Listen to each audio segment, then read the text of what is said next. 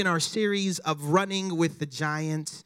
And the verse that Pastor Mitch has, has gone over the past couple weeks was Hebrews 12 1. Therefore, since we are surrounded by such a great cloud of witnesses, let us throw off everything that hinders us and the sin that so easily entangles us. One version of the scripture or the, the Bible says besets us or sets us back. But let us run with perseverance, race uh, the race marked out for us. And this series is just an opportunity for us to get a glimpse into some of the giants of our faith. What would the heroes of faith say if you had one lap to run with them? If you could just for a moment lace up your tinnies and just jump in this race with them, what would they say? Noah would have said something like this that one person can make a difference. Amen. No matter what the world says, no matter if they've seen it like this before or not, if God gives you a word, one person can make a difference. Nehemiah would have said something like this that opposition doesn't mean you're doing something wrong. Better yet, it means you're doing something right. He was being fought on both sides. They said he had a tool in one hand and a sword in the other. But opposition doesn't mean you're doing something wrong, but rather you're doing something right. And today we have the opportunity to introduce our first female giant of the faith. All the ladies in the house say, hey. All the ladies in the house say, hey. All right. We're going to get up in here and talk about a female giant of the faith. This, this is one of my favorite stories. I've preached it a couple times to my students back in the day, back in the youth pastor days. And if you're in the house today, thank you for coming. Uh, I love you so much. But this particular female um, is absolutely amazing. She is, she is not just a, just a woman. She's not just a woman of faith, she's a giant of the faith. And you will see, hopefully, I can communicate that to you by the end of the story. But before we get started, let me go ahead and set a foundation for you. Um, we're going to start in the book of Joshua. And I love the book of Joshua because Joshua is where the children of Israel finally have the opportunity to step into their promised land.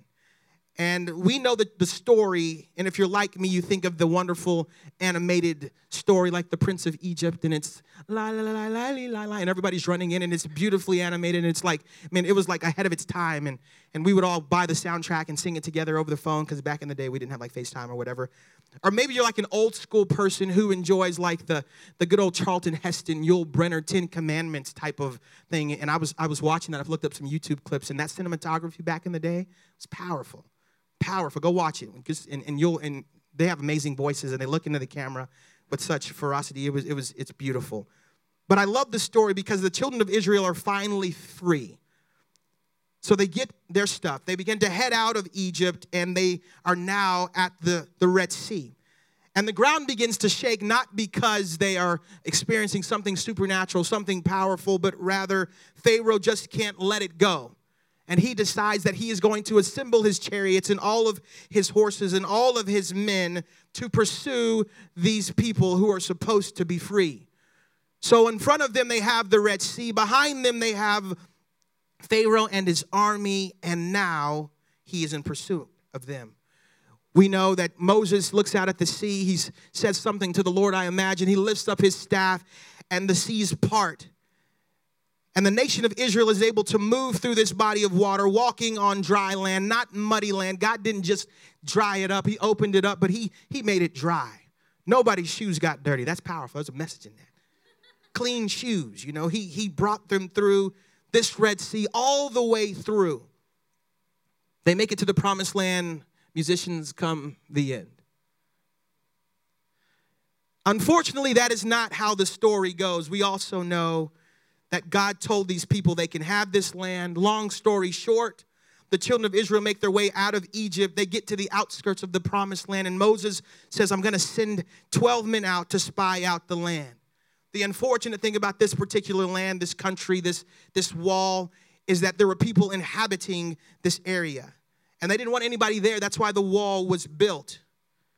And so he sends them out just to check it out. They see amazing things, but one of the things that they see is is giants. Now, I'm a strong five nine at best, and I have a younger brother who stands head and shoulders above the rest. I'm, I'm just dropping bars. Y'all aren't even catching it right now. I'm, I'm rhyming. Six three, just strapping young man. And if you've ever been around a basketball player, Kawhi Leonard, six nine, I think. Tim Duncan, 6'11. Shaq, seven one. Back in the day, I had a buddy of mine who, whose friend won the lottery. Imagine that. They were already really wealthy. But when you live in San Antonio and you get money, what do you do? You buy season tickets, right? So they bought season tickets. We're and these tickets are on like the, the eighth row or the sixth row or something like that. We are close enough to get sweat on us if, if it goes the wrong way. And this was this was an opportunity. So sometimes they would throw us tickets. And this one day they said, hey man, we're gonna give you guys some tickets. You guys are gonna go see the Houston Rockets play the San Antonio Spurs. Now, this was within the good old days of the Houston Rockets, back in the days of Tracy McGrady and Yao Ming, right? And I was up there. I, was, I don't know what we were doing or what happened at that particular time, but for some reason, Yao Ming is about as far from, from me as Carly is. And I looked at Yao Ming and I almost cried because he was so big. This man is seven foot six inches, 311. He, he is not a skinny big man. He's like a tree trunk. His legs were literally like tree trunks. His shoes were like small boats. His hands were like rakes. Okay, I feel like David explaining Goliath. He, was a giant of a human being. So I get the reason they're afraid when they look out and see giants. The unfortunate thing is that 10 of the 12 spies come back with a negative report. And the Bible says that this angers God so much that they doubted him. When he already said that the land was theirs, that he waits for an entire generation to die off because of their lack of faith. They don't step into the promise that's already theirs. The Bible says it like this in Numbers chapter 14, verse 30 No, not one of you will enter the land I swore with uplifted hand to make your home, except for Caleb, Caleb, son of Jephunneh, and Joshua, son of Nun. None. Numbers 14, 34 says it like this For 40 years, one year for each of the days you explored the land, you will suffer for your sins and know what it is like to have me against you. That makes me nervous. When God, the God of heaven, says, You know what? Now I'm against you because you didn't step into what I promised you. So, after 40 years of wandering in the desert, after everyone who doubted dies off, it is now time to try again. The unfortunate thing about this story is Moses, with everything that he did, never got to see the promised land. So the mantle transitions to Joshua, and Joshua says, This time I'm only sending two, and you better not come back with a bad report. Because now, in Joshua's mind, it's time to seize the day. The Bible says like this in Joshua 2. Then Joshua, son of Nun, secretly sent two spies uh, from Shittim to go look over the land. He said, especially Jericho. So they went and entered the house of a prostitute named Rahab and stayed there. So here we go. We introduce Rahab to the story. Wow. Hi, everybody. I can see you now. Good morning. We know that Rahab is identified as the harlot. She's the prostitute, and everybody knows it. She's a sinner. She's a shameful woman. She's dirty. She's a cochina if you're here from San Antonio. They say it's one of the oldest professions, and according to the scripture, it is. And I don't know why these men chose to stay there. We're just going to say that they didn't know. But in order for us to set this, this story right, I'm going to read quite a passage of scripture. So I want you to stay with me because I'm a big Bible guy and I feel like for context, you got to hear it. So here we go. The king of Jericho was told, Look, some of the Israelites have come here to spy out the land. So the king of Jericho sends this message to Rahab. So he knows that they're in her house. She says, Bring, he says, Bring out the men that came to you because they have come to spy out the whole land. But the woman had taken the two men and hidden them. She said, Yes, they came to me, but I did not know where they were from. And at dusk, when it was time to close the gate, they left. And I don't know which way they went. Go after them quickly. You may catch up with them. So Rahab's a bad girl. Rahab just, she just lied to the king. Okay? But she had taken them up to her roof and hidden them under the stalks of flax she had laid out for them. So the men set out to pursue them. These guys go taking after them. Now I want you to stay with me because here it gets good in verse 8. Before the spies lay down that night, Rahab went up to the roof and said this to them I know that the Lord has given you this land and that a great fear of you has fallen on us, so that all who live in this country are melting in fear because of you. We heard how the Lord dried up the water of the Red Sea for you when you came out of Egypt. When we heard of it, our hearts melted in fear. Everyone's courage failed because of you. For the Lord your God is the God of heaven above and the earth below. What? That's powerful, but this is what gets me. The children of Israel were afraid to take a land that was already theirs. And on the other side of that wall, these people were afraid for 40 years. They were expecting them to come in and take it from them. They were terrified. And makes sense to me now why God gets upset because it's theirs. Now, if you allow me just a moment, church, I, I feel like I, I just want to make this point that we can't allow ourselves to let our perception of ourselves keep us out of our promise. We can't allow ourselves to literally talk ourselves out of everything that we've dreamed of. Every prayer that God's prayed for us. We can't allow ourselves to think ourselves too inadequate to believe that God can truly do much more than we can ask or think, or that He truly knows the thoughts and the plans that He has for us.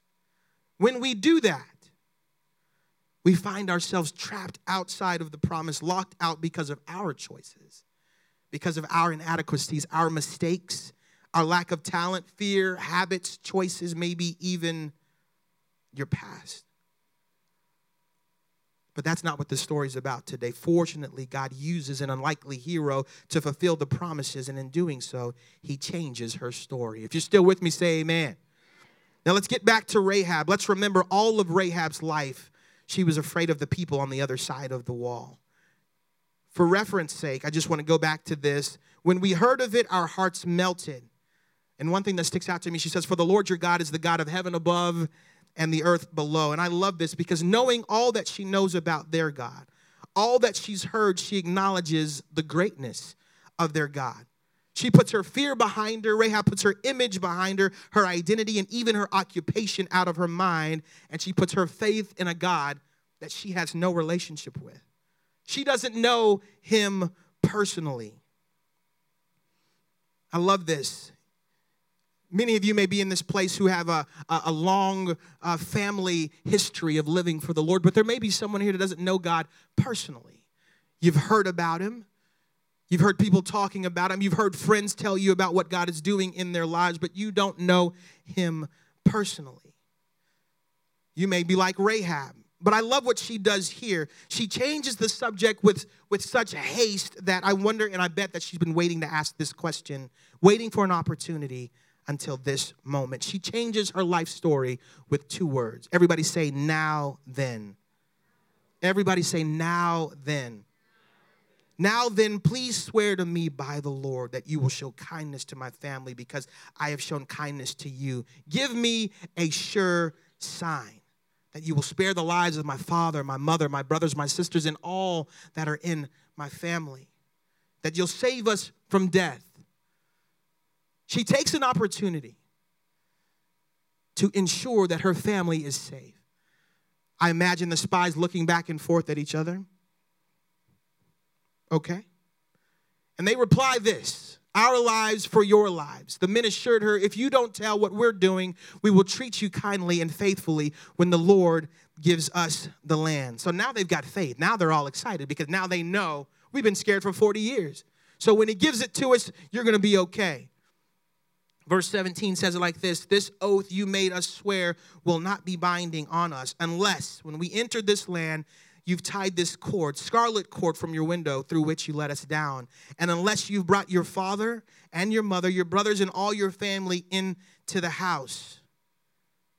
They go on and talk about if you don't adhere to this, this is what's going to happen. Everybody's going to die. But if you will listen, if you will agree to this, then we'll go forward and you will be spared. The Bible says that she agreed, agrees, and she says, Let it be as you say. So she sent them on the way, and they departed. And as she tied the scarlet cord to the window, almost four chapters, chapters later, it begins. The children of Israel begin making their way into is uh, towards the, the promised land. The Bible says it like this in Joshua chapter 6, verse 17 that the city and all that is in it will be devoted to the Lord. Now, that's the NIV version, and I looked up what they mean by devoted. Devoted means destroyed. They're going to give everything to God. They're going to destroy it and we're going to offer it to Him because He said this is ours. So they're not playing around. But only Rahab the prostitute and all who are with her in the house shall be spared because she hid the spies. Everybody say, Get in the house. Everybody say, Get in the house. I, I got to stay here for just a second. Anybody play outside when you were growing up? What was the rule in the summertime? You be in before you be in before dark because in darkness there's you know there's less safety. Now me and my brother we would play and we would play hard. My mom would make sure we didn't come in and out. She locked the door. So we'd have to stay outside all day. She leaves some sandwiches on the porch and just be like don't come up don't come back till 8.30 just kidding just kidding. That's not how it went. But she didn't like us coming in and out because it messes with the ac and the cps bill. You know we got money to waste. Um, but at the, in the evening when, when the night came we had to be back in that house and i had to have my brother with me you be back in this house and you make sure Gaston is with you because in the house there's safety, amen. In the house there's protection, amen. In the house there's healing, there's food in the house.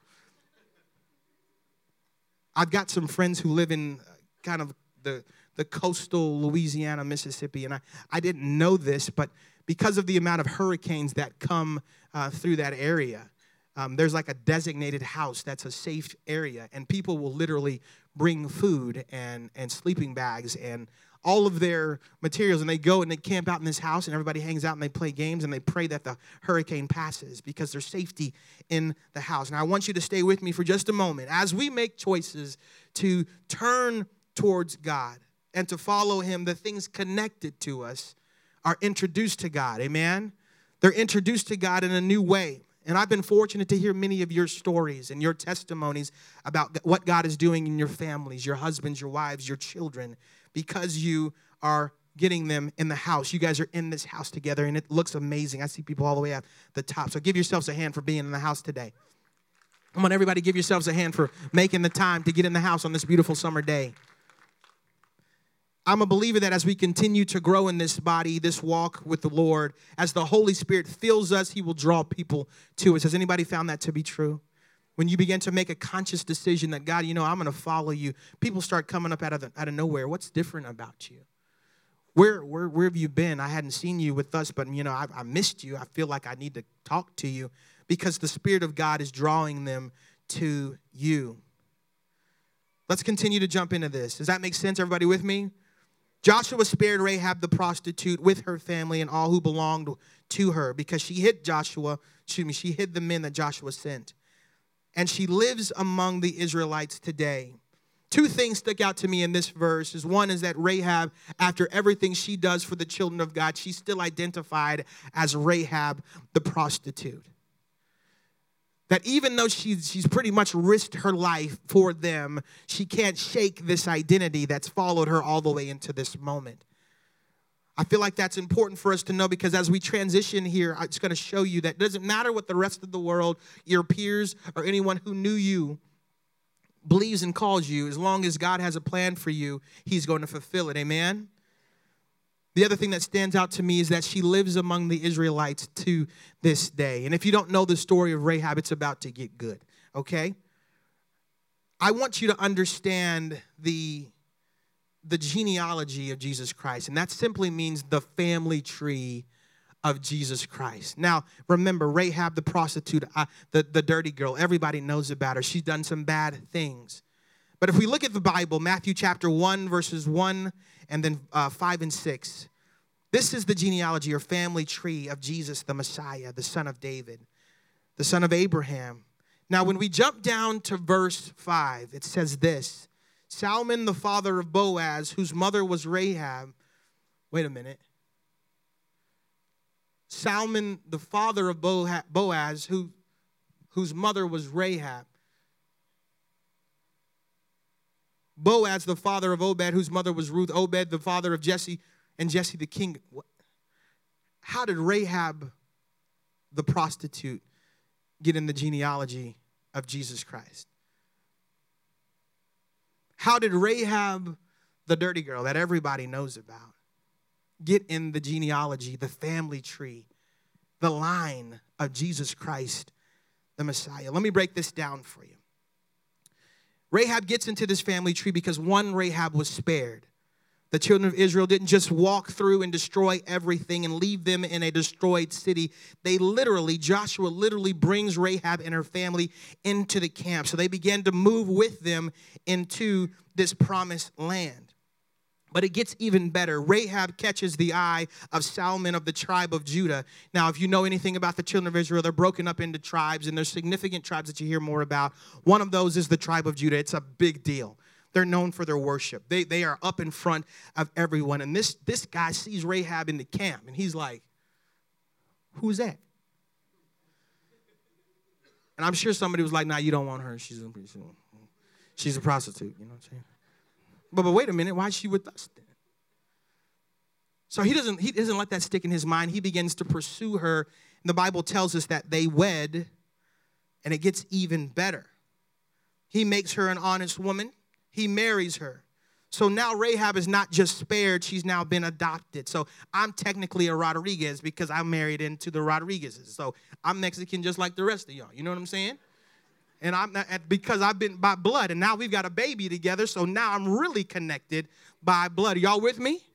Rahab is now not just spared, she's adopted. She's in the family. But it gets even better.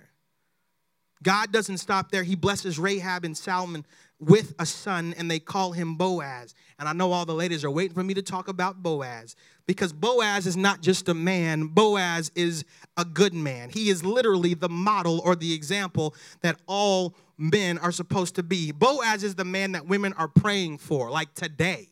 They get on their knees at night. If they're looking for a husband, they're God, I want a Boaz. I want him to love me like he did in the scripture. I want that. So, wait, I'm still trying to wrap my head around this. So, the bad girl, Rahab the prostitute, raises a good boy who turns into a great man who embeds herself forever in the lineage, the, the genealogy, the family tree of Jesus Christ because she saw an opportunity. She saw it and she seized the opportunity to change her life, not just hers, but everything connected to her. She got her family in the house, and the house was saved because of Rahab. And it's, it's hard for me. I told my wife this story, and I got all mushy and stuff when I was reading this because it, it just let me know that everything that Rahab went through. And if you know anybody who's ever been in that lifestyle, you know what she's experienced. You know the hurt. You know that every time she lays down and has to smell the breath of some dignitary or wealthy man, probably even religious dudes, she's probably thinking in the back of her head, no. God, if you give me a child, I'm going to raise them better than this man right here. They'll be better than me. If you give me a son, I will raise him to be great. So, Rahab with no morals, according to society. Rahab with all of her baggage, all of her hurts, is used by God, the King of glory, to raise one of the greatest men in the scripture. And she's connected to the lineage of Jesus Christ. That's powerful. Clap your hands to the Lord. So, how could God use this? It doesn't stop there. Rahab is still ref- referenced long into the New Testament for her faith. And that is why Rahab lives among us today, the Bible says. She's in the family tree of Jesus Christ, the Messiah, because she saw an opportunity and she took it. That is why she's a giant of the faith. I want us to get this and understand it today, folks, that no matter where you are, no matter how you feel about yourself, if God has given you a plan, if God has given you a promise, hold on to it. Don't let yourself talk yourself out of everything God has for you. And we do that. Self doubt, self esteem issues, anxiety, lack of self worth plague us because we see everybody else around us in their, their minute long videos on Instagram or Facebook and we compare ourselves to them. And it's like, man, I can't do it. Can't sing, can't play, I can't raise these kids, can't keep this marriage, I can't get that job. And we let ourselves talk ourselves right out of everything God has done. Can't you can come to the keys, man. A couple things I want you to remember today. And if you would just just really lock in. The first thing is that your service can lead to salvation. Your service to the King of Kings and the Lord of Lords can literally lead to your salvation. We know it's not of works.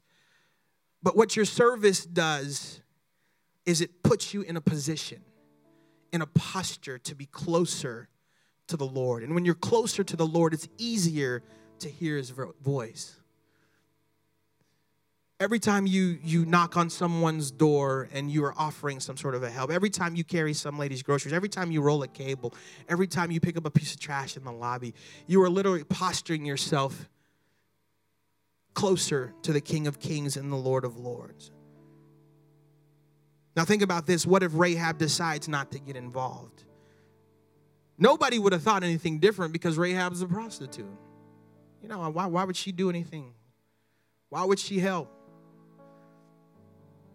She's a prostitute. Nobody expects anything of her, but something happened inside of her. And this is what makes her a giant in this faith. Is because everything that she is, everything that she's experienced, everything that she's literally living in, she decides, I'm, I'm going to do something. I have an opportunity. 40 years in the making. Now, she was a prostitute for 40 years. That's a long time. It's a long time. That's a long time to be scared. That's a long time to live in fear. But acting in faith, she literally changes the trajectory of her life. Not just her life, but her family's life. Rahab saw an opportunity to serve and to get involved, and she went for it. Let me ask you this this morning. I'm, I'm going to hit you hard. You ready? Where are you serving?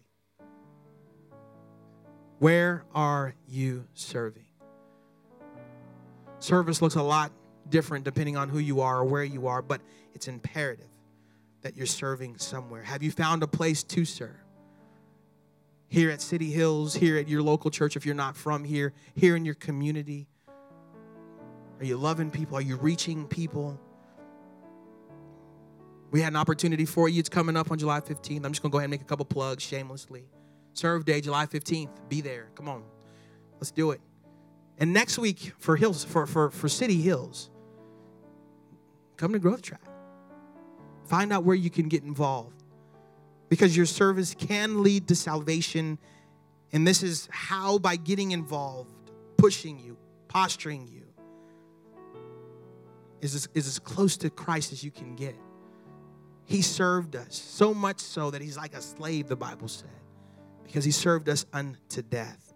Number two, your past is no match for God's plan for your life. I want you to hear me, front, back, side to side, that your past is no match for God's plan for your life. I was very fortunate to get be raised in church for the most part, and so I didn't really start acting up and getting loose till I was like in college. You know what I mean? I was like, well, you know, I made it through high school. I was bringing people to church, living for God. You know, got to high school and lost my mind. And I was talking to people in our worship team meeting this past week. You've ever had an experience where you wake up the next morning like, still alive. He didn't take me last night. I could have. I thought he was coming for me for sure because of the choices I made yesterday. But the older I get, I realize that there's nothing I can do to change God's plan and promise. There's things I could do to, to limit myself, but it doesn't change God's plan for me. So listen to me that your past is no match for God's plan for your life. Rahab had every reason to sit back and hide. Like I told you earlier, nobody would have thought anything different. She's, she's nasty. But that's not how God saw her. God saw her not as the prostitute, not as the harlot, even though in the scripture that's still how she's identified. God sees her as daughter. God sees her as promise. God sees her as giant. And we're still talking about Rahab today.